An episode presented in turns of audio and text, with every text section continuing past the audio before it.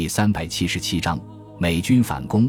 被寄予厚望的坦克第3师团几乎被犹太军团全歼，日军第12军司令官内山中将这才意识到装甲部队之间的巨大差距，也终于明白了帝国最精锐的关东军为什么会在与苏军的交锋中屡次处于下风。于是他非常明智地放弃了与对方野战的计划，命令各师团全力抢修工事，改打阵地战。与此同时，内山向华北方面军司令部发出急电，请求加大对中国军队的空袭力度，以阻止对方可能的攻击，掩护步兵完成防御体系的建立。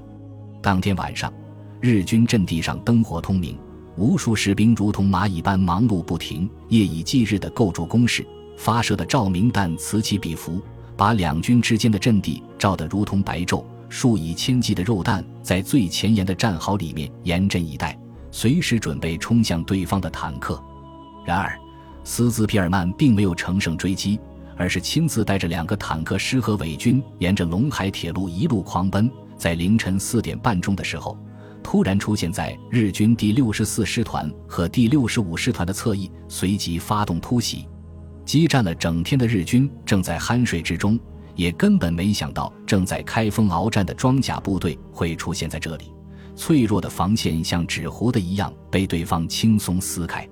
犹太军团的200多辆坦克以秋风扫落叶之势横扫日军阵地，通过迅猛的穿插，把日军分割成10几段，然后掩护步兵轮番突击冲杀。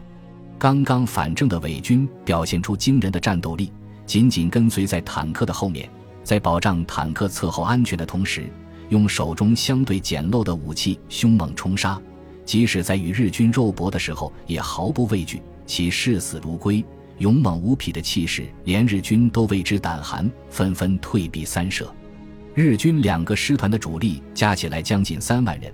但是仅仅坚持了不到1个小时就全线溃退下去。犹太军团当即衔尾追击，一路穷追猛打，一直把日军赶过下邑才止步。陇海铁路、公路和附近的田野里面满是日军的尸体，丢弃的枪支弹药和物资随处可见。日军的2个师团共战死5000余人，负伤9000余人，失踪2000余人，并且损失了全部的重型装备。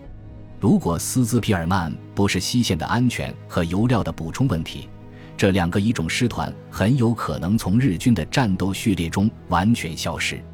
结束战斗之后，斯兹皮尔曼立即率领装甲部队返回开封，表现出色伪军被留下来打扫战场，加强商丘的防御。内山中将看到战报之后，才知道犹太军团的装甲部队已经不在开封，当即命令坦克第3师团剩下的坦克全部出动，掩护步兵全线突击，力求击破中国军队的防线。早有准备的中国军队依托坚固工事，用反坦克炮、反坦克枪、集束手榴弹猛烈反击，顶住了日军一轮又一轮的攻击。上午9点多钟，中日双方的战斗轰炸机群几乎同时赶到，在战场上空激烈搏杀起来。方圆几10公里的原野上到处是硝烟和烈火，枪炮声、喊杀声响彻云霄。下午2点多钟，犹太军团的装甲部队出现在阵地的后方，日军自知取胜无望，只好退回出发阵地。这时候，中国军队已经停止了封堵花园口大堤的行动，但是自郑州以下近100公里的黄河故道已经变得泥泞不堪，第12军的后勤补给受到严重影响。有鉴于此，日军华北方面军总司令冈村宁次当即下达撤军令，日军各师团交替掩护，用了3天的时间撤退到黄河以北。至此，日军对中原的攻击行动以失败告终，第12军和第13军伤亡了6万余人，华北日军自此一蹶不振。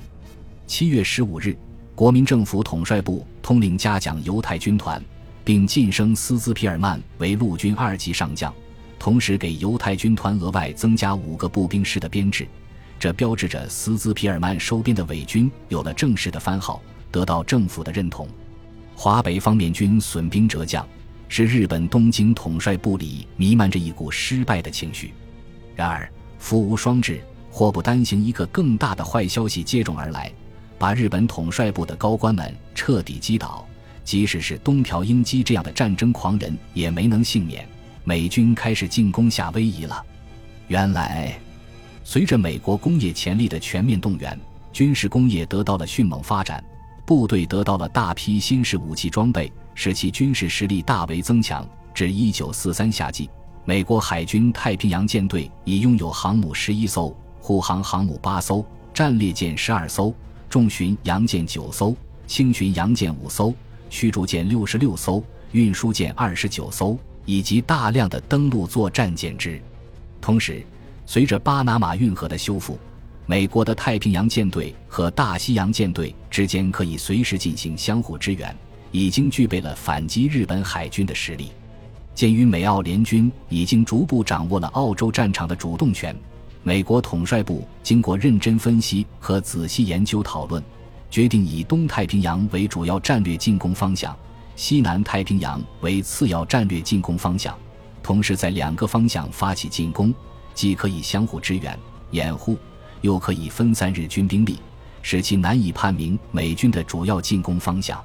由于夏威夷群岛距离美国本土最近，从这里出发的日军舰队可以很快抵达美国西海岸，时刻威胁着美国本土的安全，所以美军决定首先收复夏威夷，然后以这里为前进基地，准备收复太平洋上的岛屿，切断澳洲日军的海上生命线，最后再与其进行陆上决战。1943年7月18日凌晨4点半钟，美军规模庞大的特混舰队突然出现在夏威夷以东约200海里的洋面上，数百架舰载机迅速升空，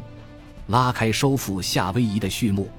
此战美军为确保兵力兵器上的绝对优势，迅速夺取战役胜利，投入地面部队12万余人，用于攻击的部队共3个整师又2个团，约8万3千余人，攻占岛屿后担负守备任务的部队约4万，大小舰艇近400艘，其中航母12艘、护航航母8艘、战列舰15艘、巡洋舰20艘、驱逐舰92艘和登陆舰艇100余艘，舰载机1000余架。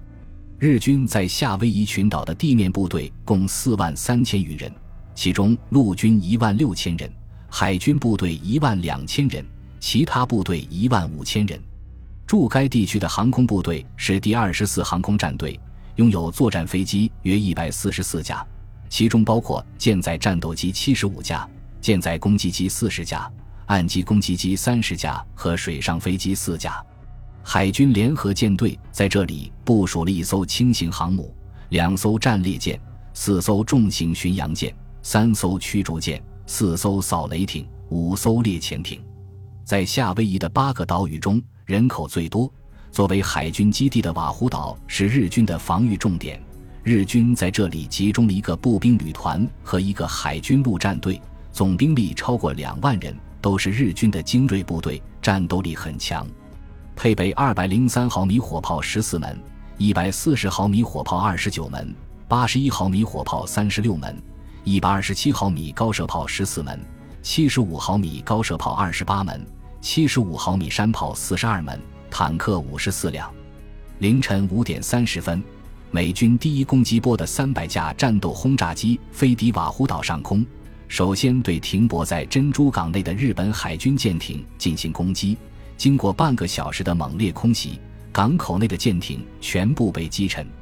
第一波飞机刚刚离开不到20分钟，美军第二攻击波的200架战机就接踵而来，对岛上的防空阵地、雷达站、兵营、仓库等军用设施进行地毯式轰炸。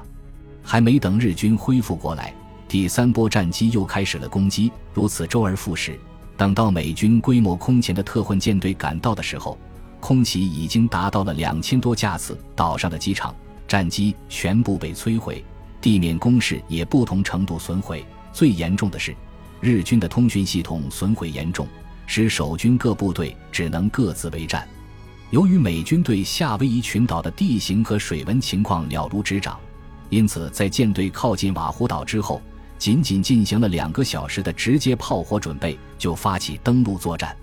在美军空前猛烈的海空火力面前，守军只能龟缩在地下坑道和掩体里面，眼睁睁地看着对方在滩头建立阵地。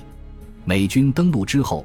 首先建立牢固的炮兵阵地和海军观测点，一边进行猛烈的空袭，一边用地面炮火肃清可疑目标。日军零星的抵抗很快被彻底粉碎，天黑之前，美军登陆部队已经达到2万余人，并且拥有了100余辆 M4 坦克。当天夜间，日军纷纷钻出地下工事，借着夜色的掩护，向美军阵地进行自杀式攻击，妄图将美军击退。然而，日军的伎俩早在美军的算计之中，冲锋的数千日军尽数倒在美军阵地前，给美军造成的损失微不足道，反而损失了宝贵的兵力。3天之后，美军收复瓦胡岛全岛，守军除了2000余人被俘虏，其余全部战死。与此同时，美军对其他几个岛的攻势也进展得非常顺利。7天之后，美军收复了夏威夷群岛。